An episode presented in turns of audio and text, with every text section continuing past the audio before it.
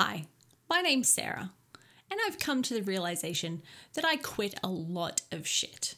While I've been spending more time than healthy for any human being on the internet for the last three months, I've noticed that there's a serious gap in content on my feeds. The algorithms are throwing me constant streams of self improvement and productivity ideas, and we can make the world a better place, and you could become a better person if you just do yoga, go vegan, keep a bullet journal, and take cold showers. But all of these lifestyle changes require attributes that I'm seriously lacking discipline and commitment.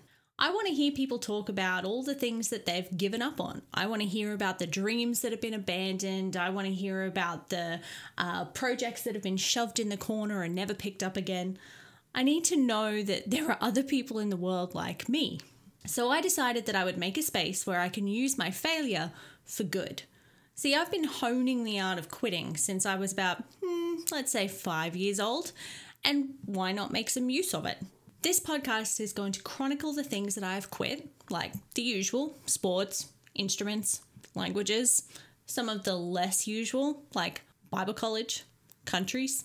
I'm also going to talk about my quitting to quit fails, like every time I've said that I'm going to quit Facebook or quit drinking. My plan is to revisit some of the failed attempts along the way.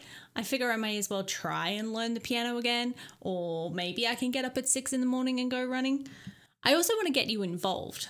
If you could share your stories of quitting with me or suggest things that I could try out and then we can see if I end up quitting them, that would be awesome. You can find me on both Instagram and Twitter at Quit Shit Podcast.